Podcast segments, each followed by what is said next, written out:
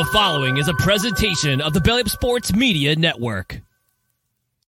Here's what's cooking on an all new Sports Stove podcast. We're going to look at a NFL mock draft and uh, kind of walk through the NFL draft stuff. We'll talk about college basketball, the tournament, and uh, coaching changes, and we'll talk about World Baseball Classic and how it affects the MLB season. That's what's cooking on today's Sports Stove podcast. From Belly Up Sports and the Belly Up Podcast Network, you're listening to the Sports Stove podcast with your host, Vince Stover.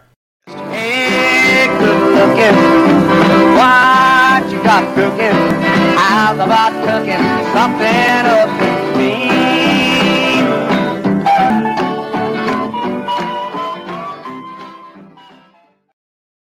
Welcome in to an all new edition of the Sports Stove podcast presented by Righteous Felon Jerky. They're dropping new flavors, it seems like every day. Uh, go to righteousfelon.com, use the promo code BELLYUP. You're going to get 15% off your purchase.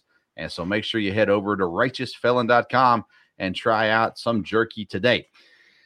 I'm your host, Vince Stover. I'm joined by my dad, Dale Stover, on this fine Wednesday evening. Dad, how you doing? Doing good, boy. Busy sports time. A lot of lot of fun stuff to keep up with going on now. Yeah, I mean, I guess. I mean, every bracket is completely busted, so that's no fun anymore. Um, but uh, outside of that, crazy college basketball games. We'll get to that in here in a little bit, uh, and then of course. Um, NFL draft continues to climb closer and closer, and Major League Baseball, or at least the World Baseball Classic, had a lot of fun things going on for baseball fans this week as well. And so, plenty of things to talk about. And I want to start with uh, let's start with Major League Baseball, Dad, and the World Baseball Classic. Uh, I got to watch uh, some of the USA games and uh, kind of just follow and keep up with what was going on uh, there. And the final game came down to Shohei Ohtani versus Mike Trout. And Mike Trout ended up striking out. And so Japan takes the World Baseball Classic.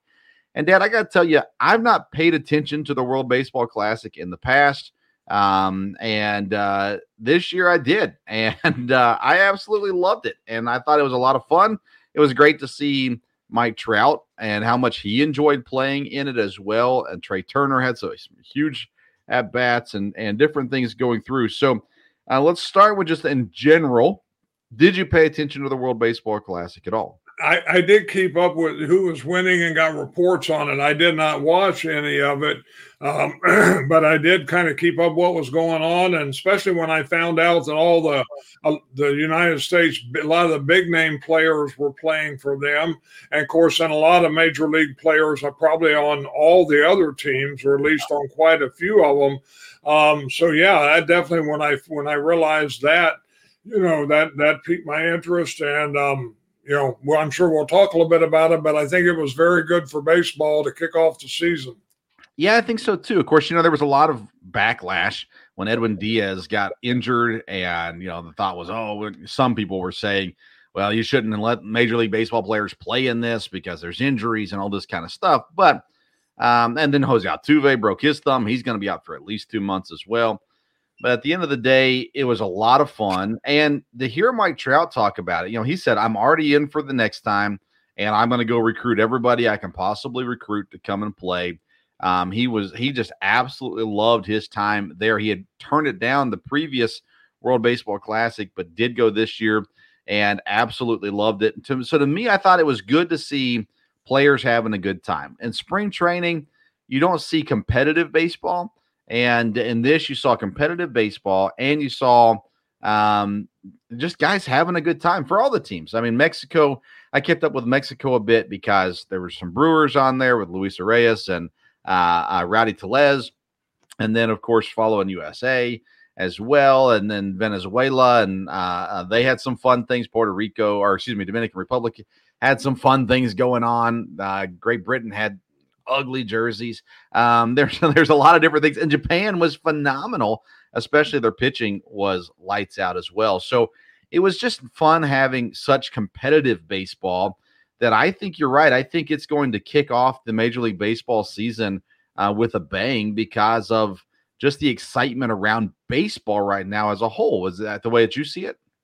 Yes, uh, well, I'm sure it'll really help the major league as far as internationally is concerned. I think it'll bring a lot more attention there. But I think in this country, people will be more excited now uh, to see some of these players on their teams, on the major league teams.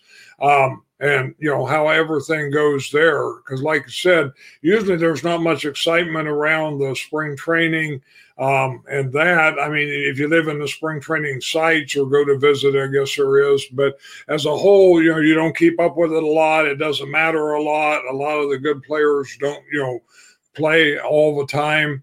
Um, but now I think, you know, getting ready for the season, um, you know, this got everybody in, you know, more excited about baseball. I think the first, especially the first couple weeks, will kick off with a lot more interest um, than there's been in the past. Yeah, you know, it's funny you watch. Of course, Shohei is Shohei Ohtani. I mean, he proved himself to be one of the best baseball players probably ever. Um, Mike Trout had a great time, uh, great, um, you know, he played great this week as well. This throughout this tournament. Uh, Trea Turner had some big moments, but Randy Arozarena um, playing for uh, Mexico, he just he had some some great plays. His personality was in full form, and that's something Major League Baseball has to do better at is showing the personalities within the game. And uh, Arozarena was able to do that and had a great time. Huge, you know, robbed a home run. Uh, had a lot. I think he had six putouts in one game uh, from left field, which is incredibly rare for an outfielder. So there's a lot of uh, um, exciting things, and, and I do think it carries over. What about for the players aspect of it? Do you think that this is going to help the players that played in the World Baseball Classic? Are they warm, and so are they going to come out hot to start the season, or do you think that they might have a little bit of a um, letdown going into the season where maybe they struggle early in the season uh, before finding their rhythm again? Uh, we'll see. I think this would help. I think playing competitive baseball and, um, you know, they were in form rather than spring training where maybe some of these guys didn't play a whole lot and were kind of easing their way into it. Um, I think it'll help. I don't think anybody will be worn out. You know, there were some things about the injuries, but you know, there's kind of two major injuries, and the one was really a fluke. You know, as far as the celebration, it, it's really a shame for Diaz, but there and the thing with Altuve could have happened in spring training. Sure. So I don't, you know, know that there was too much, you know, really to worry about there. Um, I, I think these players will be ready to go, and it may even help energize their teams when they come back, being ready to play baseball. Um, when you think of players getting injured celebrating, who's the first person that comes to mind? Uh, I should know what you're talking about, but Martin Gramatica. Yes, jumping up and down and breaking his leg, I think, or something weird like that back in the day. Um, uh, I didn't give you a heads up on that one. I thought I thought you'd remember Martin Gramatica doing it, but uh, nonetheless, uh, that that yeah, freak accident's going to happen wherever it could happen walking down the road. So I mean, at the end of the day, it's you know, I don't think I I think it makes sense. I think it makes more sense to play in the World Baseball Classic than it does to play in spring trainings. so you actually get yourself going more and things like that. Of course, uh, rosters will be we'll have the final cut downs here this week. Uh, opening day rosters are already having opening day pitchers are supposed to be announced by Friday. Um, and then opening day will be the following Thursday. So a lot going on. Uh, I'll be hosting a baseball super show, getting the season previewed for Belly Up Sports. That'll be uh, on Tuesday night at 8 p.m. on the Belly Up YouTube channel. And uh, so encourage people to tune in. We're going to have different guys on previewing each each division talking about their teams and things like that as well. So encourage people to tune into that. And we'll continue, of course, great baseball coverage all year long, every Sunday night uh, for the Sports Stove Fantasy Baseball Show. We don't just talk fantasy, we talk baseball news as well. Uh, so I encourage you to tune into that every Sunday night, 8 p.m. on the Sports Stove YouTube channel or the Belly Up Fantasy Facebook page. And then it always comes out the audio version in the podcast as well. So uh, make sure you catch those also. All right, Dad, let's transition to some football before we get to the college basketball stuff. Um, last week I came out with the uh, my latest sports stove NFL mock draft. This is the first one I did this year with all uh, the first round picks in it. I had done two previously, uh, looking at just the top 10 picks. And uh, but now I've got all all 32. I included trades. This is what I am predicting will happen. Um, not necessarily what I would do, but what I think is going to happen. And uh, and thankfully, I after I did this one, um, there were no big trades because when I did my last top 10 one is when Carolina and Chicago made the trade. So um, nonetheless, uh, I kind of just want to run through these, get some thoughts on it. Uh, we'll hit the top 10 and then and then some highlights after that. At the top of the draft, you know, is Carolina. They made that trade up. They're going up to get somebody. And I've given CJ Stroud, you know, everybody's the professionals are all saying, well, the height is a big deal for Carolina. Carolina's come out and said it's not. Um, actually, some things I heard this week started to make me think maybe Bryce Young does go number one to Carolina. But at the end of the day, uh, for this one, I'm going CJ Stroud, continuing to prepare for my final mock draft, and uh, and then we'll figure it out from there. When before we have our last one, so uh, CJ Stroud a one, Bryce Young two, in some order. That's the way they're going. Um, the question is, is who does go one? Um, but like I said, I think CJ Stroud, and I talked about this at the end of the college football season, Dad. CJ Stroud seems to make sense to be number one overall. He's got size, he's got athleticism, he's got talent. And uh, the way he played against Georgia, one of the top defenses in college football, shows you that he can play against pro level skills. So um, I think CJ Stroud makes sense at one. I think Bryce Young is still the better player, but um, I don't know. I just the way I'm, I'm leaning right now is CJ Stroud at one with Bryce Young at two. What are your thoughts on these two guys? Um, no, I mean, from what I, you know, you heard a lot in the last few days and a lot today. It sounds like CJ Stroud. Uh, if Carolina keeps that pick, I, I, think that's probably where that will go. Um, and I would assume Bryce Young would be the second one then um, to Houston. And I think they'll both turn out well. Again, you know, you hear a lot of people. Um, you know, we talk a little bit off air. You know, I, I heard Chris Sims, which again, you know, picked picked um, you know um, Zach Wilson ahead of ahead of um, Trevor Lawrence, and that that didn't work out. So whatever. But you know, his take was that C.J.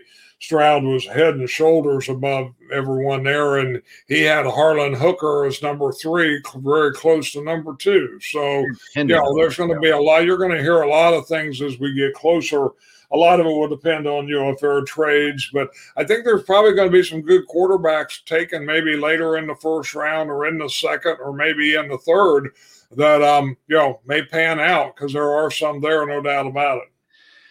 Well, so a couple things on that. First of all, I think Hendon Hooker is going to be a great pickup, whoever gets him. Um, the question is going to be opportunity for the guys that get picked later. For instance, Sam Howell, who's currently scheduled to start for the Washington Commanders, I mean, two years ago, he was going to be a number one overall pick. Then he ends up going in the sixth round.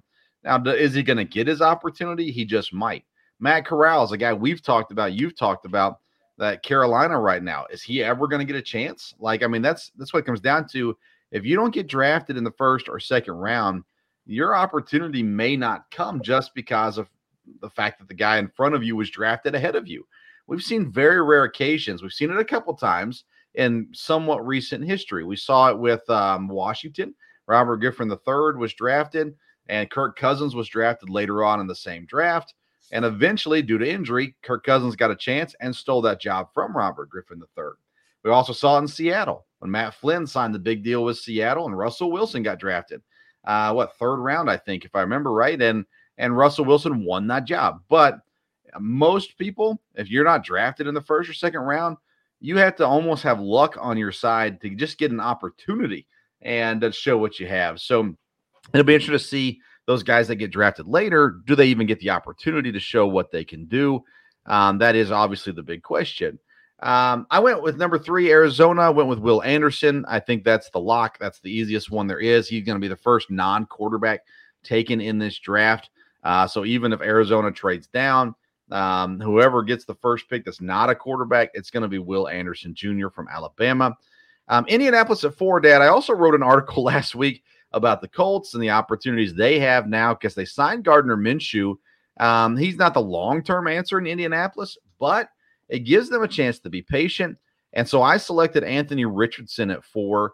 thinking that Gardner Minshew can start this year. That gives time for Anthony Richardson to learn and to grow and to develop, and then maybe even use him in some packages in year one, but ultimately have him as the long term answer in Indianapolis. Otherwise, Will Levis would make more sense just because he's more NFL ready, um, at least in most people's eyes. I'm not big on Will Levis, um, and uh, and I've got him dropping in every mock draft I've done just because I don't think that uh, I don't know. I don't think that he has that that uh, luster that he could have had had he come out last year.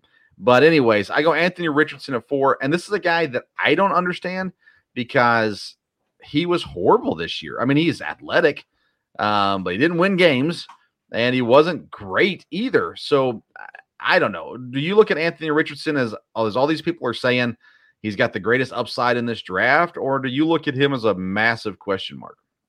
Yeah, I, I, I, agree with you. I mean, when I hear Anthony Richardson's going to be one of the top quarterbacks, I just scratch my head. I don't I don't see this at all. Now I know you know people, and he did wow people at the combine, but the things that he wowed people to combine about does not necessarily make you a pro, a pro quarterback and be able to read defenses and do things like that. I, I he might be a guy that can be developed, but to me, if he's taken early in the first round, that that's a reach. Now, maybe people know more, you know, obviously than I do about that, but I, I'm I'm I'm just I mean you know, the fact that he did well at the combine maybe is not too surprising physically, but I the fact that he's one he's in the conversation in the top three quarterbacks, I that that one that that that's puzzling to me, and I think you might be you know wasting a pick on that. Now again, somebody might get him at the end of the first round, and it ended up being a real steal, but um,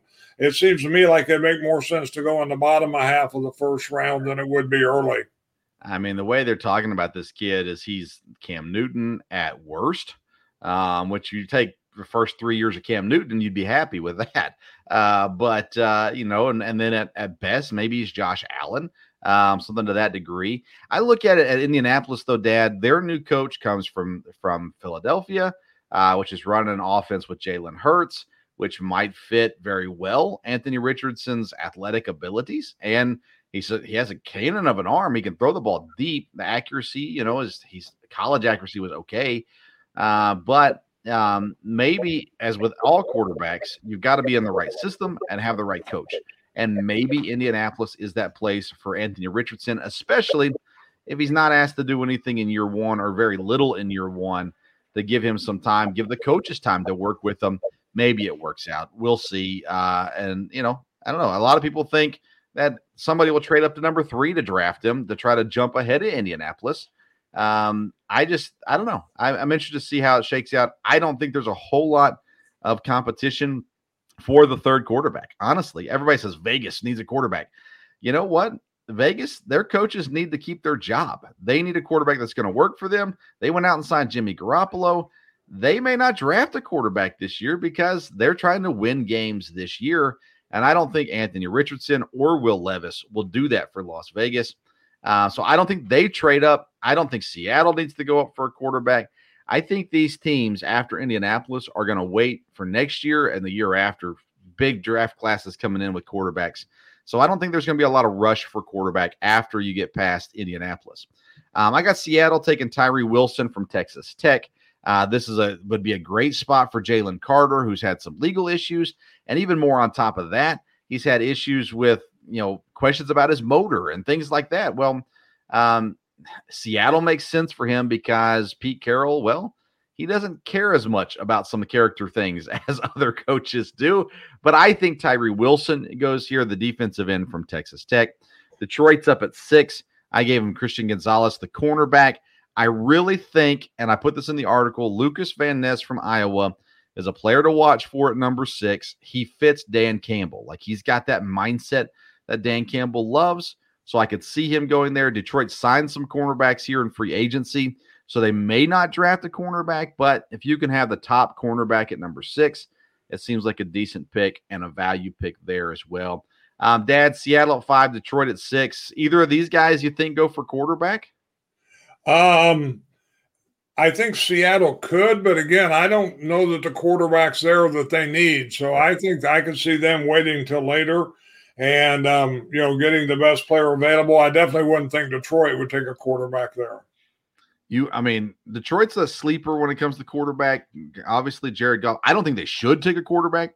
Um, I don't think Jared Goff's the answer necessarily, but you can do worse than him, and you need to build that team before you get your quarterback of the future. So I think you stick with Jared Goff and continue to build that team because they're doing the right things uh, in Detroit. Vegas at seven, Dad. A lot of people have Vegas going quarterback in the first round. I gave him outside linebacker Nolan Smith out of Georgia. You talk about a riser up the boards uh, with with the uh, the combine and things like that. Nolan Smith is an athletic freak. You know the Raiders love speed, and Nolan Smith's got it, and he's got it from a edge rusher, outside linebacker position as well. Uh, and like I said before, the Raiders coaching staff does not have the luxury of drafting and waiting. They've got to win.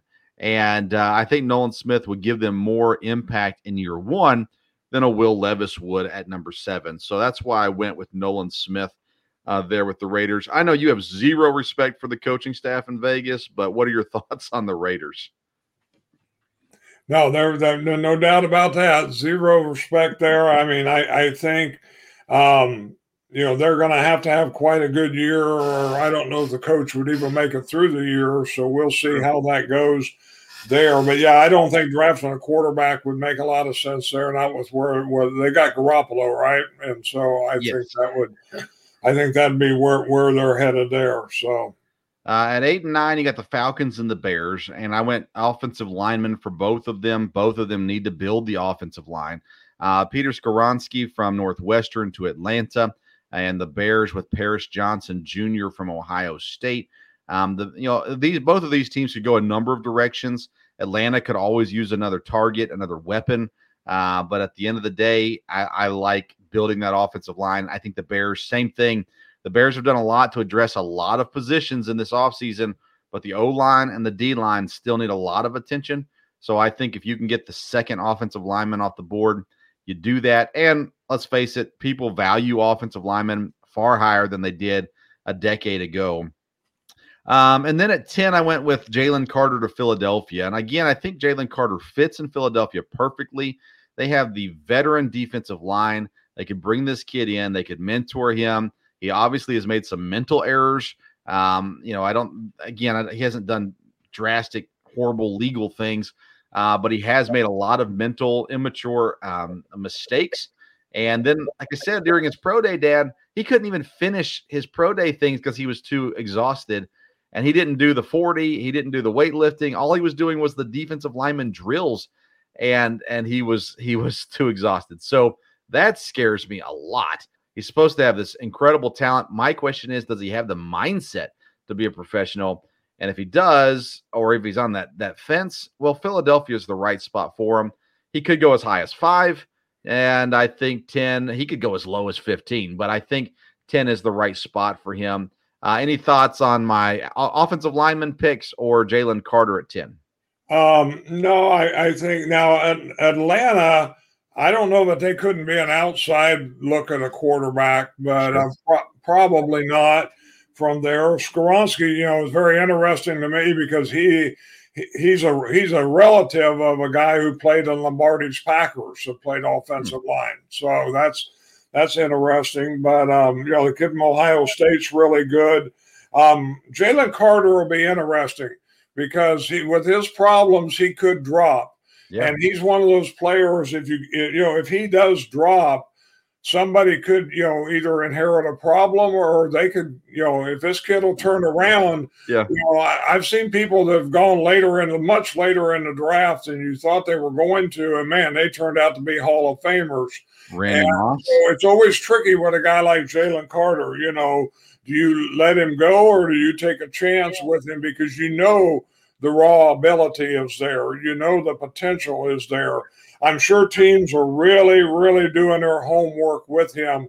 But for him to go to his pro day and be out of shape and overweight like he was, that that so he's not getting good advice there either. So Yeah, I mean Randy Moss is probably the best example of that, right? Everybody knew how good he was, just guys were scared of him. So he fell down to Minnesota, and Minnesota got a Hall of Famer out of it. Um, and now again, Jalen Carter's issues are different than Randy Moss's issues, but um, because again, I, I I think we see well he got arrested, so he must be this horrible kid. He got arrested for drag racing for for driving you know recklessly. That's it's not the same thing as as drugs and gun stuff and those kinds of things. So um, I, we got to understand that. But again, he comes into the pro day overweight, uh, heavier than he was before, and not in shape. That's a big time red flag. And I'm guessing that scares more people than anything. Um, so I'm interested to see how that one shakes out.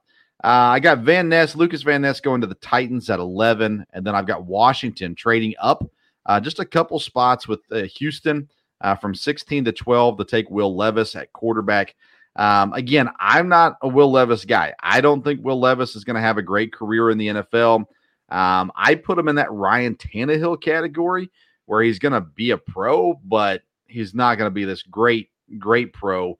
Um, but Washington's a team that has Sam Howell and nobody else really. So um, I could see them making a move to get Will Levis. I could see Tennessee possibly selecting Will Levis.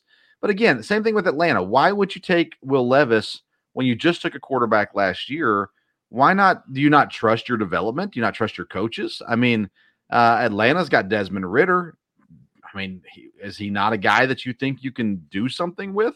Uh, Tennessee got um, uh, kid from Liberty. Now Malik, his name Malik Willis. Malik Willis. Do you not have any faith that he can do anything for you? So why take? I guess to me, if he's not the top quarterback, if he's not C.J. Stroud, and he's not Bryce Young, my thing is is just wait. There's better quarterbacks coming next year than Will Levis. So take your chances with Ryan Tannehill and Malik Willis. Take your chances with Desmond Ridder. And if it doesn't work out, then you get a better quarterback next year. So I know for coaches that's hard because uh, you got to win now. But uh, the way I look at it, uh, I think Washington could be a team that goes up and gets Will Levis uh, there. Then the Packers, I gave them pick 13 uh, from the Jets, uh, assuming the Aaron Rodgers deal gets completed and that pick's included. Um, Devin Devon Witherspoon from Illinois, defensive back, cornerback there. Um, and then the Patriots, I got them taking the first receiver, Jaxon Smith-Njigba from Ohio State. And then the Packers again at 15 going Myles Murphy, a defensive end from Clemson. Uh, Dad, let's talk about the Packers real quick because I'm following people who do Packer, Packer podcasts, who cover the Packers, who are adamant the Packers are going to draft a wide receiver in round one. And I'm sitting here going, why? They have never done it. And they've had so much success with drafting second round wide receivers. What in your right mind makes you think they're going to take a receiver this year? It does not fit what the Packers do. Could they do it? I suppose they could, but will they do it? I'd put my money on no. Uh, they will not. And the, traditionally, they're going to go defense. Uh, last year, they went two defensive guys from Georgia. Maybe they go offensive line, but I don't see them going wide receiver, and I don't see them going tight end, which is what a lot of people want them to do at 15. Um, so I'm going to give them two defensive players here in the first round. Your thoughts on that? Uh, well, if they have these two picks, um, I'll be shocked if one of them is not a tight end. I mean, I think that's what they need. They now this has got a lot of tight ends in the draft, so they may can get one later. But I think they've got two or three pretty elite tight ends in this draft, and if they have two first round picks, I'll be very surprised if one of them, you know, isn't. Now they may trade down and get more picks, and that would be different uh, there. But I, will be shocked if they don't take a tight end if they get two. Now, defense, they need defensive line. They always need, you know, like I said, cornerback, safeties. Um, so I would be. Surprised. I've heard the wide receiver thing too, and I, am not sure I understand that. I'm not sure the right player is there um, unless there's somebody that just absolutely, you know, is what they're looking for. I wouldn't think that's the case. Um, New, New, New, England with a wide receiver is a little interesting just because they just got Juju Smith Schuster. Of course, you never know what New England's going to do, but I mean, would they maybe not go somewhere to strengthen their defense or something since they have a wide receiver they they picked him up, maybe take a wide receiver later on. I'm not sure they'd go wide receiver in the first round either. I mean, Juju's a great number three wide receiver, but you still got to have a number one or number two. Uh, now, I say that a little bit tongue in cheek. I think Juju's a great number two wide receiver. He's not a number one guy. They've got a couple nice number two receivers. Um, but again, I, I don't know. I, again, you look at the relationship that Belichick has with Ohio State. Um, he also has a great relationship with Alabama, but um, those are the kind of things that I'm looking at here as well. I got the Texans going wide receiver at 16. This would be if they traded down with Washington, uh, getting Quentin Johnston from TCU, who a lot of people like as the number one receiver in this draft. Uh, the Steelers going Joey Porter Jr., Penn State cornerback, uh, and ties, of course, to the NFL. At 18, I've got the Chargers trading up with Detroit, going Bijan Robinson, the running back, Austin Ekeler uh, asking for a trade. They need a top tier running back, and Bijan Richardson is the guy in this draft when it comes to running backs. Yes, you can get value later, but this guy is a guaranteed stud uh, coming in, and he can do all the things that Ekeler did and maybe more as a especially as a running back versus a receiving back. Um, so I, I figured if anybody's going to go up for Richardson, it makes sense that the Chargers would go up and get him. Um, Chargers, what are you thinking that they're going to do here in the first round? Um, that makes sense, you know, with them getting um, a, a, running back from there and maybe trading up to do it. Um, you know, this would be a big year for the Chargers, um, I think, and their coaching staff. So um, we will see. But all those picks, um, you know, that that made pretty good sense at this point. So no doubt about it. Um, just some other highlights, real quick, and we'll move on. I got Seattle taking Michael Mayer, the tight end from Notre Dame, at 20. Broderick Jones going to the Lions at 22. He's an offensive lineman from Georgia. I've seen some people put Broderick Jones in the top 10, even possibly being the first or second offensive lineman off the board. Um, we will see about that. Uh, Jordan Addison to, to Baltimore at 23, who needs wide receivers. Zay Flowers, who a lot of the guys love uh, wide receiver out of Boston College. Um, supposed to be an incredible talent. And I've got him going to Minnesota. That uh, Adam Thielen gets cut, and uh, and so that opens up some opportunity there in Minnesota for somebody like Zay Flowers. Uh, I love Keion White out of Georgia Tech. Uh, he's played tight end. Uh, he's played outside linebacker. He's played a couple of other positions too. I've got him at 26 to the Giants. Um, outside of that, uh, let's see here. I got Bengals taking tight end, Dalton Kincaid at 29 out of Utah. And then I got Kansas City rounding out the top 10, the top uh, round, first round with Jalin Hyatt, the receiver from Tennessee. And I admit, um, I didn't know where to go with Kansas City. Well, really, that whole last four or five picks there, it's kind of it's kind of a crapshoot. So I ended up going Jalin Hyatt there. Um, any of those final picks, either that I just talked about or otherwise listed that catch your eye or or have a thought on? No, I mean that last pick with Hyatt, I think he's going to be quite a wide receiver and got speed. I think that makes sense for Mahomes. Um, you know, again, they're you know they've they've been successful with doing um, with a lot of different wide receivers, and I think if a guy like that drops uh, to there, that would make a lot of sense.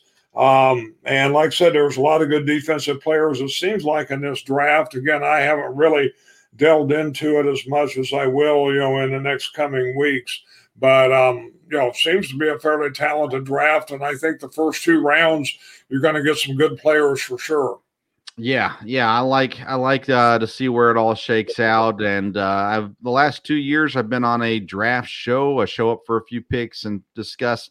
I'll do that again through Belly Up Sports, and we'll be on the Belly Up fan, uh, the Belly Up uh, YouTube page doing that live during the first round. I'll be there for picks 11 through 15 uh, this year. Uh, looking forward to that. Any other uh, NFL draft things that are on that that mock draft? No, I think as we get closer to it, you know, there'll be a lot more. Um, you know, this will be in a draft's always a lot of fun and it's exciting. And I think this one, I think there could be a lot of movement again with the talent, a lot of trades up or down. Uh, several teams. I don't have it right in front of me, but I think there are what four teams that have two picks in the first round. So that always makes it interesting. And um, so, um, yeah, we'll see. And a lot of trading of draft picks been going on so over the second and third rounds, and then that then that always provides a lot of ammunition to move around. So um, I think it'll be an exciting draft like it always is, and a lot of good talent. It is funny when you look at the draft and you talk about that offensive lineman from Georgia. It's getting harder and harder, I think, for teams to pass up guys from Georgia. I mean, they have been successful now. There's been a little off field stuff this year. Sure. But as far as their system and their talent level, um, you know, they seem to be pretty NFL ready. Yeah, I agree. And this is, uh, I think, the first year ever that we don't have every team or every pick being selected in the first round because Miami had their pick forfeited due to their uh, illegal tampering with Tom Brady a couple years ago. So, um, so that'll be an, an, added story to it as well. But I think you're right; it'll be a lot of movement. Um, there's been continued movement in the NFL this week. Uh, Mecole Hardman signs with the New York Jets to join the eventually Aaron Rodgers, which meant there was no room for Elijah Moore. He gets traded to the Browns, which brings back a second round pick. So it's Moore and a third round pick to Cleveland for a second round pick this year. Maybe that second round pick ends up going to Green Bay uh, here in the near future. We will wait and see uh, how it all shakes out. But more people on the move, and we'll continue to see uh, these free agent moves kind of trickle in here as we get closer to the draft um, as well. Uh, any comments? There's really no news on Aaron Rodgers. Any comments on that or anything else in the NFL? No, we're just you know we're waiting to see. I think the Packers are in a good position, and um, you know they definitely need to get get a good deal out of this for trading Rodgers, and um, I would think they will. So we'll see. I agree. Uh, today's program is presented by Righteous Felon Jerky. If you want the purest jerky in the game, you got to go straight to the source. And Righteous Felon has partnered with the best natural black Angus beef producers in the land to lock up, supply, and guarantee the best tasting, the best textured, and the freshest beef jerky on the market. Visit righteousfelon.com, use the promo code BELLYUP. You get 15% off your purchase. And I'll tell you, I sure enjoy my Righteous Felon jerky. Actually, I need to order some more because they got two new flavors that I want to try. So, uh, there one of them's a Korean barbecue flavor, and the other one's a teriyaki flavor. So I want to order those and give those a go as well. Righteousfelon.com promo code belly up. All right, Dad, let's get to the NCAA tournament. And it was a wild first weekend in the NCAA tournament. Brackets busted everywhere. Uh, of course, uh, let's see here. Number one, Purdue, eliminated by Fairleigh Dickinson. Number two, Arizona was defeated uh, as well by Princeton, who is still in the tournament. Virginia gets beat by Furman. That was a big deal as well. Uh, and I feel like I'm forgetting one more big one, uh, but maybe not. Kansas. Well, Kansas got beat by Arkansas. That probably wasn't as as big of an upset as the 15 and the 16. Uh, but anyway, oh Marquette, Marquette got beat this week as well. So uh, two number ones, three number ones are no, two number ones are already out. A couple number twos are out as well. And so, Dad, we get into this weekend, the Sweet 16, um, Alabama, San Diego State, Creighton, Princeton in one bracket. FAU still hanging around. Tennessee, Kansas State, and Michigan State in another bracket. Gonzaga, UCLA, Arkansas, Connecticut, uh, and the bracket. And then the last one's Houston, Miami, Xavier, and Texas.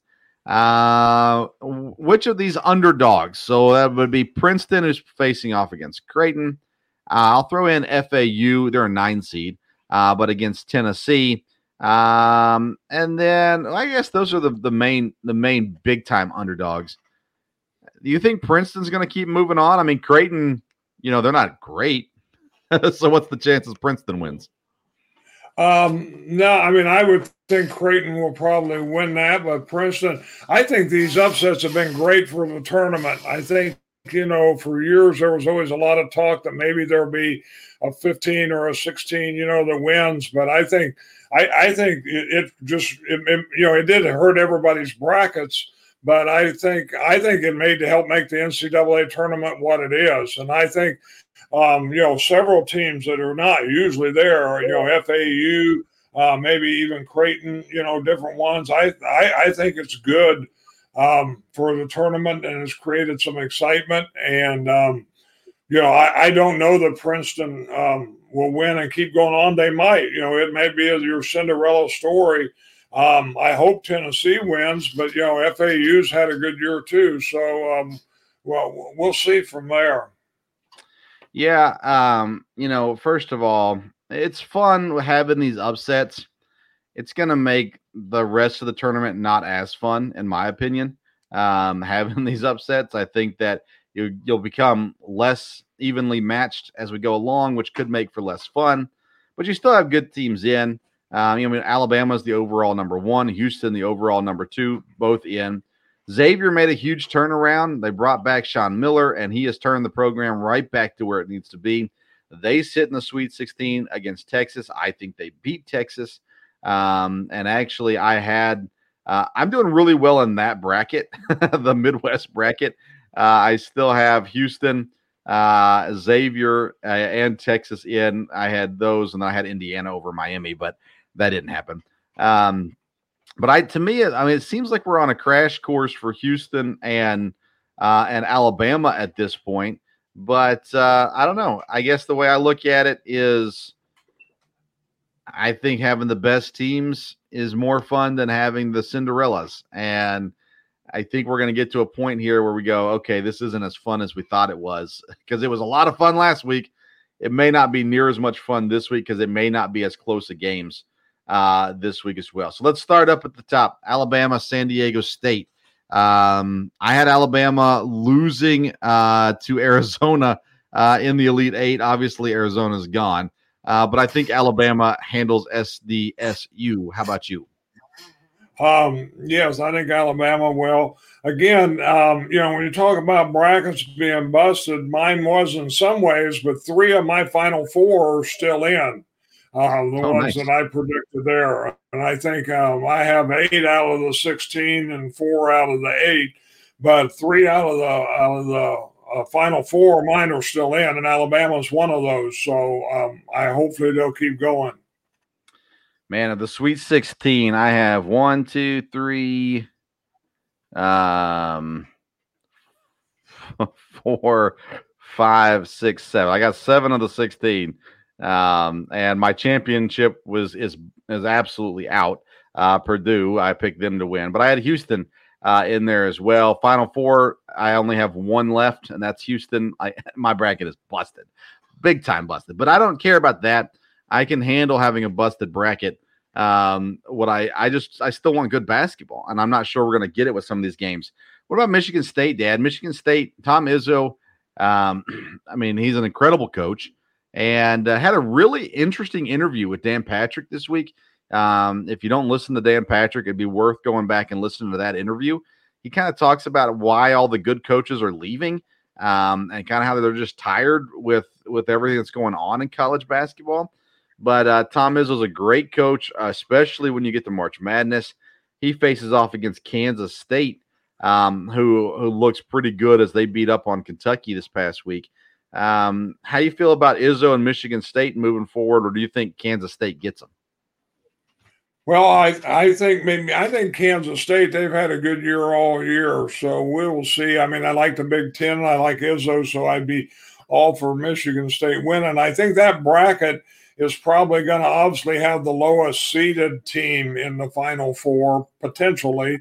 I think there'll be good games though. I think Tennessee and FAU, and I think Kansas State and Michigan State can all be very good football or very good basketball games there. Um, I, I kind of think Kansas State might come out of, of, that one, but it could go either. Michigan State surprised me; they've come this far for sure. Um, I don't like Arkansas. I don't like Musselman. I, I I'm not a fan of that program, but I hate Kansas, and so Arkansas beating Kansas was a wonderful, wonderful thing for me. They face off against UConn. Um, to me, this is the least exciting matchup of the weekend. Arkansas versus UConn. Um, uh, which way do you look at in in this matchup? Um, I think you know, I I think it would be, um,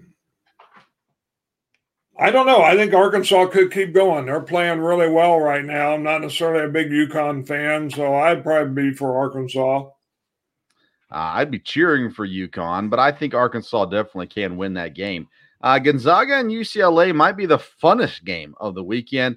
Um, I believe in Gonzaga. I don't believe in UCLA. But that being said, UCLA's had a pretty good year. So uh, a two versus a three seed, UCLA Gonzaga. Which which way do you lean in that one? Well, uh, UCLA is one of the teams in my, in my Final Four, and actually, I have them winning everything. So I'm oh, I'm going to keep going with them from there. I picked them to win it um, over Purdue, which that won't happen. But um, I definitely have UCLA in my Final Four, and I think UCLA will keep moving on. They've had a good year. Yeah, they've they've done well the last two years. Uh, Texas and Xavier. I like the Xavier matchup here. Um, but uh, Texas again has, has played at times really good this season. But I like Xavier. I'd like to see Xavier and Houston in the next round. Um, how do you think the rest of that bracket plays out? Xavier, Texas, and then Houston, Miami. Again, Xavier was a team I put in the Final Four. That was kind of my surprise team coming all the way through. So definitely, they have played well, and I I think they can. You know, um, they may have a tough time with Texas. I think they might have a better shot with Houston, to be right honest. But um, Texas is a very good team. But um, Xavier, very athletic, very talented, and uh, hopefully they'll make a you know they'll make a run. I think it'd be great to have them in the Final Four. Uh, I'm looking real quick to see uh, if my memory serves me right.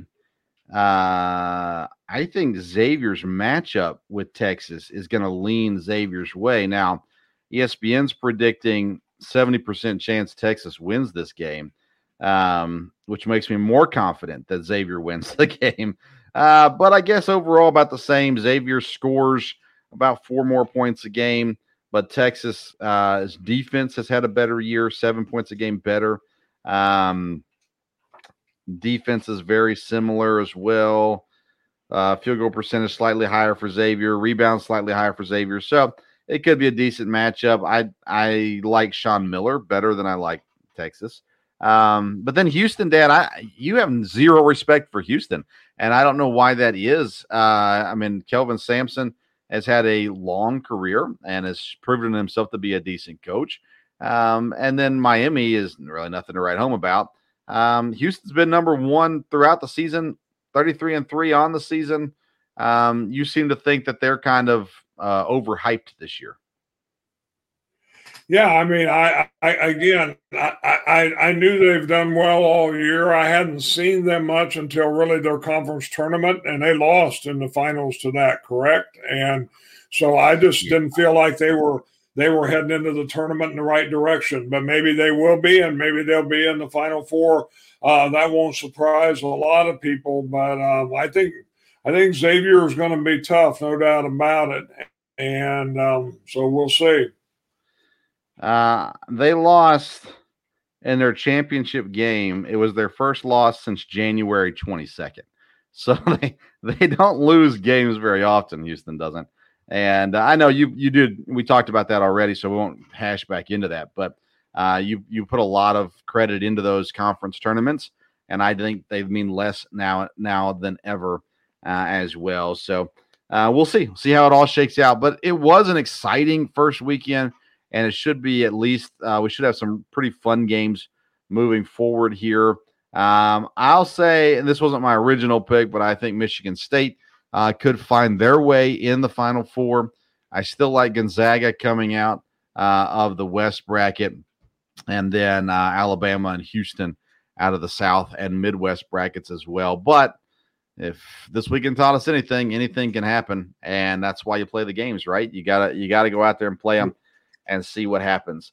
Uh, tournament success is always a good thing for a coach. Just ask uh, Tobin Anderson and Ed Cooley. Uh, Tobin Anderson, the Fa- Fairleigh Dickinson head coach, he moves to Iona, taking over for Rick Pitino, who moves to St. John's. And the Providence coach, Ed Cooley, uh, takes over at Georgetown. A, uh, St. John's and Georgetown have some history, but the recent history has not been good. Um, so let's let's talk about Rick Pitino a little bit, Dad. Obviously, um, he was the coach of Kentucky when I became a Kentucky fan, and uh, he's a phenomenal coach. Now he goes to St. John's with an opportunity to get that program turned around. And if he had success at Iona, he had success in Greece after he couldn't get a job anywhere. He had success in Louisville and had success in Kentucky. I mean, he's gonna have success in St. John's, right? Yeah, I mean, he, he's a good basketball coach, no doubt about that. And St. John's is a place where, um, you know, I think fits him fits him well, and you know, he he should do well at that. So, um, you know, I'm a little surprised he's moved back up in the ranks, but in some ways, I'm not surprised. And um, you know, he's definitely a good basketball coach and a good recruiter. Yeah, and a good cheater. Uh, I came in after the heyday of Georgetown, really, uh, but I knew about them as a kid and as I grown older, mainly because of Patrick Ewing. Uh, but then, of course, Iverson came along as well, and they had the historic coach and Coach Thompson. They just haven't been able to get back to that point. Ed Cooley, you know, is he going to be able to get them to that point? I, I'm not sure that he is. He did well at Providence, but is he the answer in Georgetown? Yeah, I don't know that he is. It's kind of interesting to me that all these coaches have kind of stayed in the same area here. Um, but, you know, they know the lay of the land, and that makes sense. Georgetown does have a lot of history. You would think it's a place that um, you could recruit to and, you know, would turn things around. Um, I don't know that he's the answer um, there or not. We'll see. Um, anything else with the men's tournament? No, no, I, I, I don't think so. Like I said, it's been a good tournament so far, and I think it'll be fun this weekend. Uh, I don't have anything to talk about with the girls tournament, but I'll give you the floor. Anything, anything you want to discuss about the girls tournament? No, I've kept up with it just a little bit, but not a lot. There was, you know, a big upset there with Stanford getting beat and um, with Ole Miss moving up there. But otherwise, you know, Tennessee's still in it, so that's good. MTSU did get beat, and the team that beat them, um, you know, won uh, again. Colorado beat Duke, so I've kept up just a little bit with it, um, but um, you know, I, I, think it's been a, a, good tournament. I think they've been pleased with it, uh, but no, I don't have a, a lot of other information on that. Um, a lot of there's there's other postseason tournaments that go on. Uh, I cover Eastern Kentucky University sports. They went to the College Basketball Invitational, a 16 team tournament. Uh, they won three straight overtime games. Actually, last night was double overtime to make it to the championship game in the CBI. And they trailed by 20 in the first half tonight in the championship game. They came all the way back. They ended up losing at by three points and uh, coming up just short. Actually, had a shot at the end of the game to tie it, and it did not go down. Um, but I wanted to congratulate Eastern Kentucky University for their uh, great postseason run in the CBI and an absolutely fun team and a blast. Uh, I had Coach Hamilton on my local hour last week, and uh, and he loves this team. Has done a great job with them as well. And uh, and so I wanted to just shout out them real quick, congratulate them on a great run in the college basketball invitational. All right, Dad, we inch closer to uh, next week. Dad will be the night before opening day in Major League Baseball. So we'll be talking baseball next week as we also climb closer to the NFL draft, NFL free agency, and to maybe even Aaron Rodgers news. We will see how it shakes down. I want to remind people you can tune in Sunday night at 8 p.m. We'll do the Sports Stove Fantasy Baseball Show. Wednesday night will be the Sports Stove podcast. And then Friday morning, even this Friday morning, we'll be dropping an audio only, the Sports Stove local hour. Uh, I actually sat down and chatted with a beach volleyball player from EKU this week, Shannon Stone, um, and had a conversation. I don't talk a lot of beach volleyball, but it was a real a real blast uh, to chat with her about beach volleyball in Richmond, Kentucky. Not something you think a whole lot about. Uh, so, nonetheless, that'll be a great program coming out Friday morning for you as well. Dad, anything else tonight?